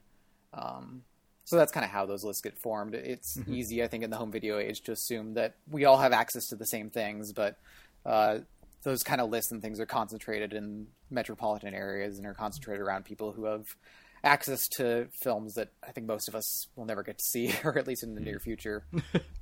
Uh, getting to the releases themselves, I'm curious to hear about the packaging on the Carlotta set because the rest of us have the Arrow set. It's a very handsome set. The transfer, I think, is absolutely gorgeous. I'm glad we've reached this yes. point now where stuff like grain levels and exposure and all that doesn't. We don't expect it to be uh, all kind of uniform and level on a on a film like Out One that's only going to speak to a very small portion of the audience. You know, I mean, even Arrow's audience doesn't seem to be completely oh, shucks, on board with out. it. Since Oh, you're right there. Hello. Uh, hey, uh, even Arrow's audience, you know, this set is isn't even sold out yet. You can still it's limited three thousand units, but it's still well available for those who want to get it. Um, but I, I thought the transfer was immaculate. I like that they kept the damage in, like that they kept the hairs in the frame. Yeah, um, that. Yeah. Mm-hmm. all that kind of rough and tumble stuff that someone some outfits would choose to delete, but they didn't. Yeah, I think it looked great, and a lot of people will say that uh, 16 millimeter blown up to 35, you can't tell the difference on Blu-ray. I disagree. I've seen yeah, I've seen both, and I think this looked fantastic. Uh, that that's one thing, and just you know, we talk about the film. I think really the cinematography, the shooting style, the you know the the aesthetics are uh, just amazing. Every every scene, you know, even if it's tough to engage with, they all look great, and. Uh, uh, and, and, yeah, I think the cinematography is really special. Also, improv- improv- improvisational Uh, but yeah, so I think it's a great package, and um, and I, I, did get to watch uh, one other film, and, and I'll watch the rest uh, later, and it looks tremendous on the shelf too. The Arrow version. I'm, I'm sure it's the same transfer on the it Arrow is. as the Carlotta. Yeah. I don't know if the encodes are identical or if that matters. I've read people. that they are like to the yeah, the, yeah it's bite. I, you know, you know, it's yeah, absolutely they gorgeous. said that on DVD Beaver. Um, mm-hmm. Yeah, and I mean, there's some things like I could see people maybe. I, I, mean, if you're watching this, you know what you're getting into, but like there are shots where the focus is a little bit soft, you know, because they're shooting a lot of the time completely spontaneously. It's uh, you know not everything's in that sharp focus and it has that 16 millimeter look it's very grainy at times so like but I, I, think it's a very faithful probably representation of what's on the print even down to like yeah. uh, maybe mm-hmm. inconsistencies in the color temperature or things like that yeah know, exactly it's, um, it's pretty it's... close to what you'd see in a theater at the one exactly. theater in 1971 yeah. yeah, it really felt that way. You know, with the with the grain did structure. Did you find? Um, did you find there was maybe a slight difference between the look of the um, full version compared to the Spectre? I honestly I, I thought, didn't. I thought like I don't know if it's just like when I watched them like the time of day or something like that, but I thought like maybe the Spectre looked a little bit dimmer or like it didn't pop quite as much. I mean, it's like maybe not totally noticeable or uh, I I I don't know if too like I know they mentioned that uh, made Spectre from an internegative and because they used the actual negative to make the full length version. So I don't know if there was like just a part of my brain that was like looking for differences and uh, maybe seeing some that weren't there. But I, I kind of wondered if maybe it had um, it, it, popped not quite as much. Hmm. Uh, I guess maybe it's my I, imagination. I, I, I, don't know. No, I'd say I go. I would go back and visit it, but I, I don't really want to watch Spectre again, so probably not going to do that. Uh, but it really was edited as a separate film, so it, yes. it, if it was a little different, it it know, would make the, sense. The color grading, it would be acceptable. We're not going to cry, yell at Arrow. Oh no, no! no like I think like it's just like from the transfer, it's it's right, one hundred percent as good as you can get with something like this. How is the Carlotta set package? We get these kind of nice digipack things that look very handsome on the shelves. Is you like the packaging? Uh, the, yeah, they're um, it's for like digipack. Also, I'm sorry if I'm off mic. I'm turning around to look at it. Oh, okay. Uh, so it's got like uh, three little sort of digipack sections that kind of fold out. Um, there's the thickest one, of course, the long version, which has I think all the Blu-rays on one side and all the DVDs on the other. There's uh, Spectre, which is a little bit smaller and has the two DVDs and the one Blu-ray, and then there's the documentary, which has its own little case or section that you can fold out, and that's also on Blu-ray and DVD, plus the I think the essay or the booklet.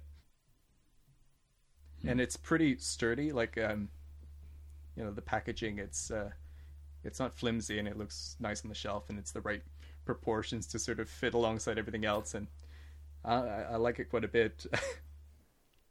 yeah, even though this uh, out one is available on Netflix, I really I'm glad I went ahead and bought it when I did, so that the money was committed one way or the other. But uh, I like having it on the shelf. You know, it makes me mm-hmm. think about these films more often than I would otherwise. I think. And yeah, I, I, think absolutely. like if people aren't sure what they're going to think of uh, Rivette, you know, and or if they're locked to Region A, like the Carlotta one, that's perfectly fine. If you can't or aren't sure about the arrow set, you know, it, it looks great. It's it's uh, you're not missing out on out one. I think it's it. worth mentioning uh, that the arrow set, um, the out one is region locked, region B locked, but mm-hmm. the rest of the discs. Um, uh, are not. So, so I watched uh, Duelle on uh, my my Region A player, no problem. And I think merry-go-round and uh, I'm, I don't know how to say the N one. I know, neither do I. I've been going with the Noroid. Just uh, right, for listeners out there, that's what we're doing. that will that will also play on Region A. So if you want to buy the, uh, if you're not Region uh, free enabled, you can buy the Arrow just for those three films. There you go. yeah, I took Duelle over to a friend's house and watched it there. Mm-hmm. Nice. but I Which do want to. You should do with Duelle. uh, I want to get into those other films a, a bit if we're not too uh, tuckered out from the Out One discussion because Duelle for me is one of my favorite Rivette films, especially and it's the one that uh, Aaron and Mark and I have all seen. Uh, Mark, it was your first Rivette, and you said it really stood out to you. Does it remain kind of your favorite?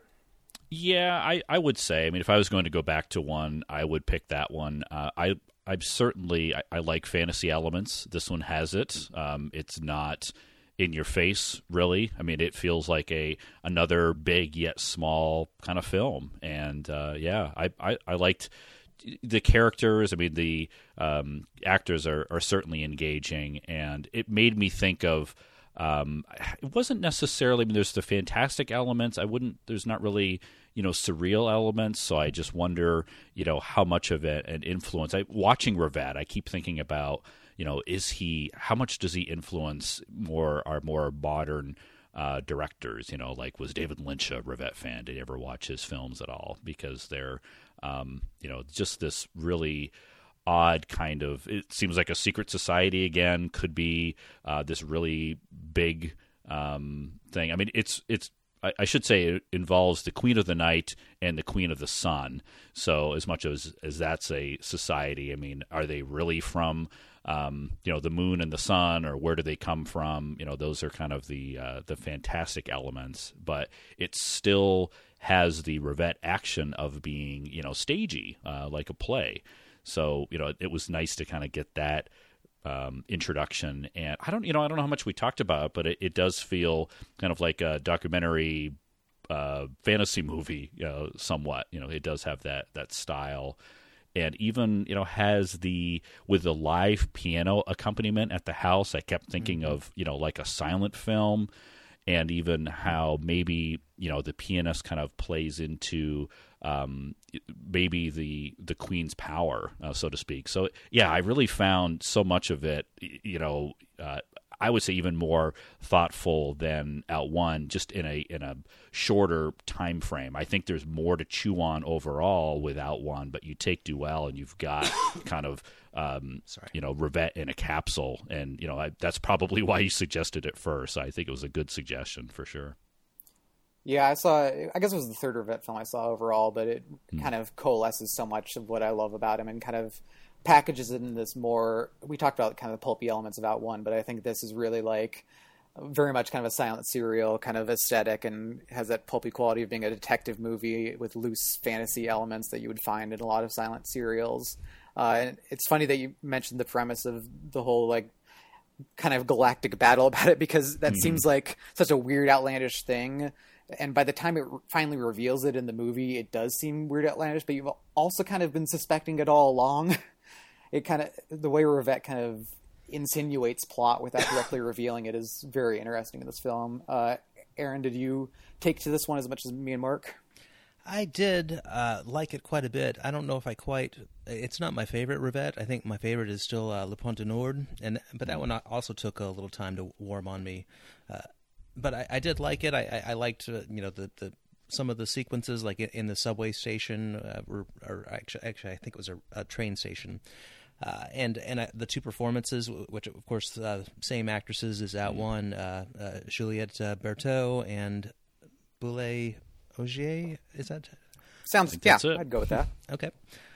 yeah, I think they're they're tremendous, and actually they're they're more uh, I, I, don't know if this was improvised in the same way, but they seem a little more polished and uh, and uh, more deliberate than uh, the characters in Out One. Uh, they seem to have like an idea, uh, motivation, that sort of thing and I think actually the ending that's one thing it's still a slower movie. Uh, you know it's no blade runner uh, or transformers. which itself is not like yeah it's funny that you went to blade runner as like an example of a fast-paced movie. Just first thing off the top of my head uh, yeah. we were talking about it earlier but uh, ah. but even though it's it's slower and a little challenging uh, maybe less so than out one or or even le pont du nord it does pay off at the end, yeah. and I, I, really enjoyed the ending also same with Out One, same with Le Pont du Nord, uh, same with Paris Belongs to Us. So, and I, I, think it's a, and I think what you said uh, as far as it being an entry point. I mean, I'd that say, all makes me really want to. Everything that you're saying makes me really want to watch it. I'm almost wondering if it might make a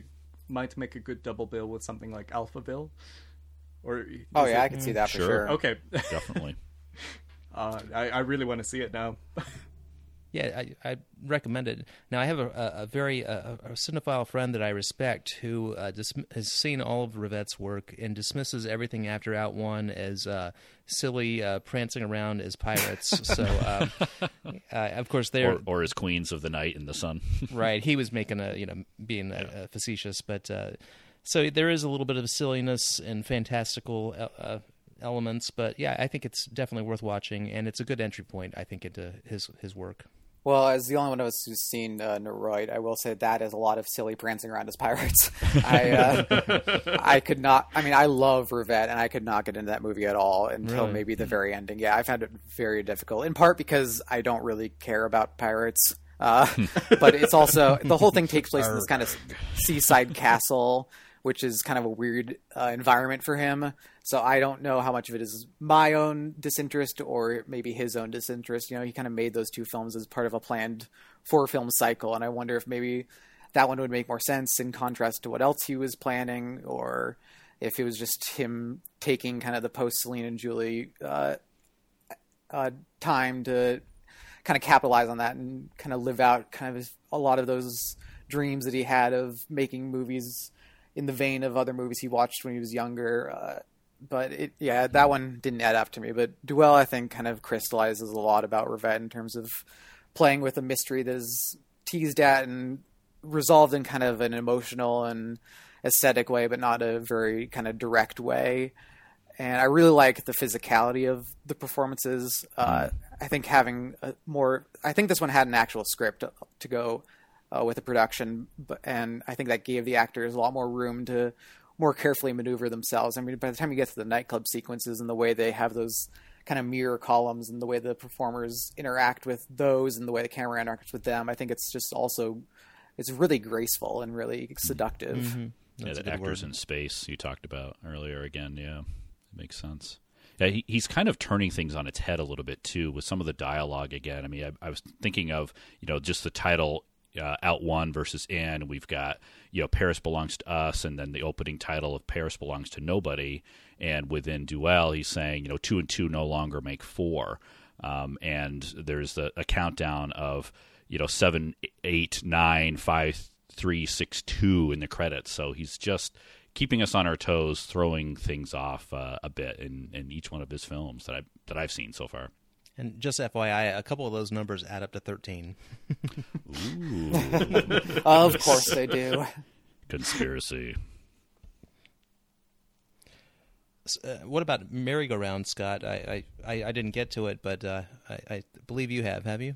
Uh, yeah, I, I think that's. I really liked it quite a bit. It's uh, even more oddly paced than I think any of these others in terms of setting up certain expectations. And uh, there's a character who they're they start the film looking for, and you kind of suspect she's going to remain off screen for most of it, but then they end up finding her like a half hour in, and then she disappears again.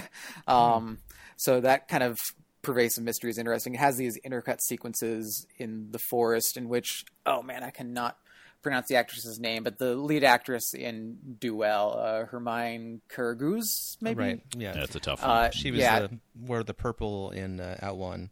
Yeah. the, the green and, and, and pink. She The last kind of reemerges in merry-go-round in these sort of sequences that you can't figure out why they're there or if they're connected to the main narrative at all, but they're kind of seductive and interesting on their own. And uh, from a cinematography standpoint, it has a use of color that I think is more evolved and considered compared to these earlier films. You know, Out One is very much yeah, the costuming. I think you could say is deliberate in some of the decor. Um, but I think as he kind of grew as a director, he started to consider sort of a planned uh, cinematographic look more than he had before. And I think you really see that in merry-go-round. There's nothing that I kind of kind of link thematically to it, but there's just a way that the colors interplay that feels considered. And I think you see that in that in Duelle as well. Yeah, right, definitely. What's funny is uh, is Out One has this uh, uh, mammoth Wikipedia page, but Merry Go Merry Go Round says a 1981 film by Jacques Rivette starring Maria Schneider and Joe Dallesandro. That's it. Yeah, as much as uh, people kind of hate on Wikipedia, that Out One Wikipedia entry is spot on and a Yes. great resource. it helped me a lot just trying to keep was up great with for Husu. um, as I was rereading it, I was like, "Oh, that's what was happening in that scene." Yeah, there were a few okay. parts where it, it sort of clarified certain things for me. and confirming that certain characters do indeed not show up. And it's just proof that that people have really engaged with this film. Uh, so, Oh yeah, well it's Rivette is like cinephile catnip. You know, he gives us these mysteries that you can investigate as much as you want, and ultimately not be able to solve at all. Fine. they were making it up the whole time. Yeah. I mean, do you Um, think some of the uh, later films are a little bit lost in the shadow of Out One, or? I mean, uh, I do. Celine and Julie certainly seems to stand up to Out One's reputation as a very, very highly regarded film. But I, I think like some of these, like Le Pont du Nord, I, I sort of think should be more highly regarded, and of course the ones I I, haven't seen sound like they're quite interesting too. So Well, these three didn't do so well, as I understand it, and I, especially uh, Duelle and N- Noroît. uh, I, I'm not sure about Merry Go Round, so I, I think that that might have hurt Le Pont du Nord. But um, but uh, there's a general Rivette resurgence, and I think these box sets are a big part of it. And of course, uh, Le Pont du Nord came out on Masters of Cinema, and is is it Kino in the U.S.? Yeah. Yeah, so they're out there. Uh, I'd And like yeah. to see his later work come out more. Uh, some of that is a little more out there because, I mean, especially the 2000 stuff came out in an era where home video is more kind of an entrenched market. So I think his post 90s stuff is all pretty easy to get a hold of. There's some stuff lost in the shuffle, maybe, and definitely in the 80s and 70s, as we know. Um, but it's starting to get out there. And I think uh, if anyone is at this point in the podcast listening who isn't that into Rivette, uh, I think it's easier to get into than I think maybe we even get the credit for because he's kind of engaging with those kind of genre and pulpy elements. You know, right now on my screen, I'm looking at one of the scenes in the aquarium in Duelle, and which is kind of a, a direct outgrowth of uh, Lady of Shanghai, but because it kind of has its detective story trappings. Um, that's kind of why I kind of keep pointing to it as a good starting point for Rivette because it has a lot of things we've seen in other movies just from a different perspective. or you have uh, Le Pont du Nord ends with a kung fu fight, martial Yeah. arts fight. If like it's you know you can watch that, you can enjoy it. You don't have to be uh, uh, intellectualizing every aspect of the film to follow the plot and get invested in the mystery, the excitement of it. So, Yeah, very very similar to Out One, just uh, not as much of a time investment. It's interesting. The it it's kind of a, a you know surprising and shock when you do actually get uh, action within uh, Rivette films like a- like that, which I haven't there- seen. what's and that like a spider web gun? Like that's straight out of uh, 1910s pulp. Like it's such a weird. Yeah. yeah. It's like from a Batman cartoon or something.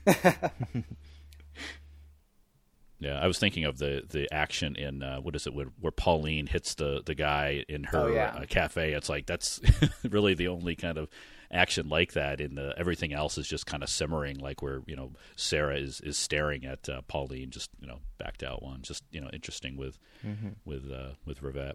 Oh yeah, well that scene kind of we've talked a couple times about Lynch in this episode, and that scene really reminded me of kind of a David Lynch move. And I think filmmakers like him have kind of paved the way for uh, contemporary movie fans to kind of go back to these mysterious things that you know we kind of recognize that they don't have to add up and can kind of just be about the thrill of the chase.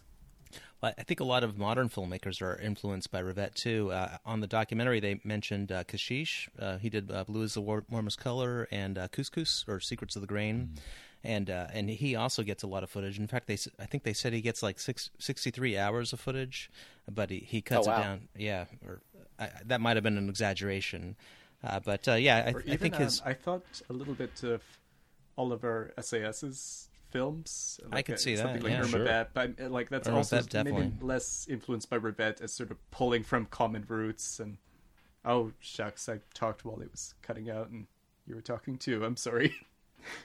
That's you, you didn't interrupt me. It's fine.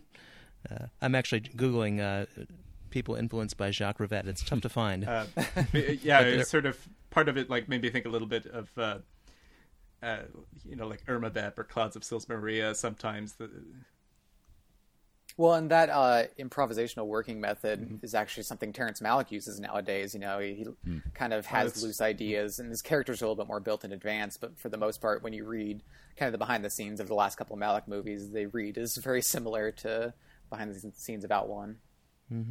That's true. Uh, that party scene for uh, Knight of Cups. They, you know, Yeah, Throw you in and just say like, what what was the bit uh, they said like. Um, I I forget what the guy said exactly, but somebody was on set said like, "Oh, you just said this phrase to me, and I asked if oh yeah, there's line no of such dialogue," thing and he's like, wall. right, and he's like, "I don't know, you tell me," and just throws him into the scene.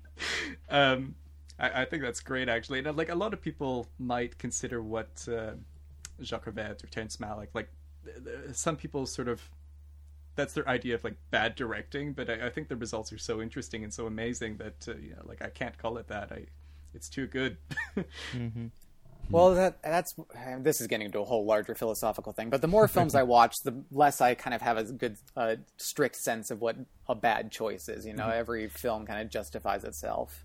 Yeah, I think like some people they go in with this like uh, almost a checklist of uh, okay, it has this, this, this, and this. It adds Right. up to a good movie instead of Sure. responding to it and trying to understand their response and break that down. You know, I, On- I think it's its it's sort of yeah. easier to kind of have like a ready-made opinion than to develop one, which is sometimes a little bit painful, especially when you're talking about uh, you know a 13-hour-long film or Mm-hmm. you know. Yeah, I mean, Out- One could suffer from just expectations too. You know, if you are a cinephile going in, if you just don't hit its wavelength um, for 13 hours, you know, you could kind of get lost and uh, not appreciate it as much. And I, you know, the, kind of an off use phrase. I know it's you know cliche to say this, but I think it does apply to really Rivette in general, but especially Out One. You, you do just need to let the movie go in front of you. Let it, you know, the term, let it wash over you. Just watch the thing. Take some notes if you want to follow the conspiracy, like the X Files, like uh, X Files mythology. But you know, just just let it go, and then um, Right. you know, think about it. Uh, it'll come back to you in a, a month or a, a week or a day. It, Sure. it helps to go in looking more for insight than uh, maybe self gratification watching his films. I, I think, yeah, like Yeah. There, there's uh, maybe a certain attitude we should have while watching the film. Uh, like less like okay, you know, this 13 hour long film. All right, with your arms crossed, impress me, and I Right. think like you know, it's better to sort of go in with an open mind and open heart and see what it has to offer and get lost in it. I think that's where its real pleasure lies in instead of I, it's I really don't know what people might expect from it. Yeah, it's really a test of endurance too. Uh, and you know, frankly, if it weren't for this podcast, I probably would have bailed out after the second episode, maybe. Uh, so I, I'm actually grateful we're doing this, and I would recommend people that if, if you listen this far, well, I'm, I'm guessing you've probably seen all 13 hours, but if not, I would say stick with it because it is rewarding and it is a, a worthwhile uh, um, exercise in endurance. Uh, It does pay off. In fact, I'd say it pays off after the first really four or five hours. So yeah, I, I think it's How many other films do you watch where it's like, oh no, there's only two and a half hours left. How are they going to tie all this back together? Well, yeah, and especially when it kept Right. cutting back to the theatrical exercise in the last episode, I was like, we only have so much time here. I had same reaction. Go back to the beach. But definitely, uh, it's a good Sunday morning, Sunday afternoon movie. Uh, don't don't start it at midnight for sure. Yes. Yes, not, I not a weeknight after a d- tough day at work. No. Um, well, I, I think we've we've come somehow come to the end, and yet not even gotten to the beginning of Out One. But uh, That's right. Good thank you all for joining me on this uh, lazy Saturday afternoon. Afternoon for you guys, anyway. It's morning for me. My day is just getting started. Uh, but uh, Aaron and Mark, what's going on at the close up? Do you have anything else you guys want to promote online? yeah, we've got some some shows uh, coming up and some some interviews. Uh, we talked about them briefly on the newsstand uh, on uh, Criterion Cast, but yeah, we're going to be talking a little bit about Only Angels Have Wings, a Howard Hawks film, and the Manchurian Candidate coming up um, in probably about a you know another week, week and a half, and some yeah some nice interviews lined up. So Good. We're also going to do a, a brighter summer day with uh, this some jerk guy. named Scott and I. so, I, but we're not sure about the, the time frame, but probably probably the next month or so, month or two. And I think We waited this be- long for it to come out. What's a little bit longer to discuss it? Right. Well, you know, thirteen hours, four hours. Yeah.